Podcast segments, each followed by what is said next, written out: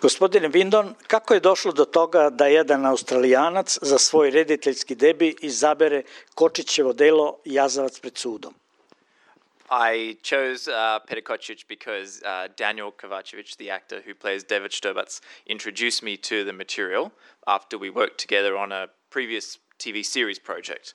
So I really liked the story, I liked the humor, and I saw from my point of view, being Australian, like a universal uh, sort of uh, interpretation of the story that was more global than just related to Serbia. And uh, so it attracted me, and I like history and I like politics, and I wanted to do a movie that had those themes, and so that's why I chose the story. Vaš film prikazan je na ovogodišnjem festu u sali Doma omladine. Verujem da ste bili na toj projekciji. Kakve su bile reakcije publike? Yeah, I was um, at the premiere, and then I also went to the second screening on the following day, and we had a very good turnout considering the circumstances of Corona.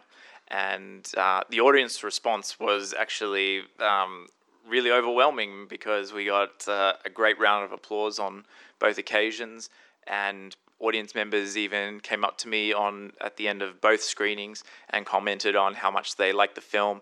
They pointed out, you know, the the acting in particular they really liked, and they really liked the the visual imagery that I chose to use. Da li će vaš film u dogledno vreme biti prikazan u Australiji? Yes, I, I would, of course, love to show the film in Australia. Uh, there is no specific plans just yet, but I'm talking with people and trying to make the arrangements.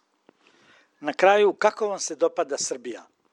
I, I love Serbia, and uh, I I came here by accident, and I uh, kind of you know fell in love with Belgrade in particular, and I met a lot of wonderful people, and they became my friends and my work colleagues eventually, and I really enjoy living here and making movies here.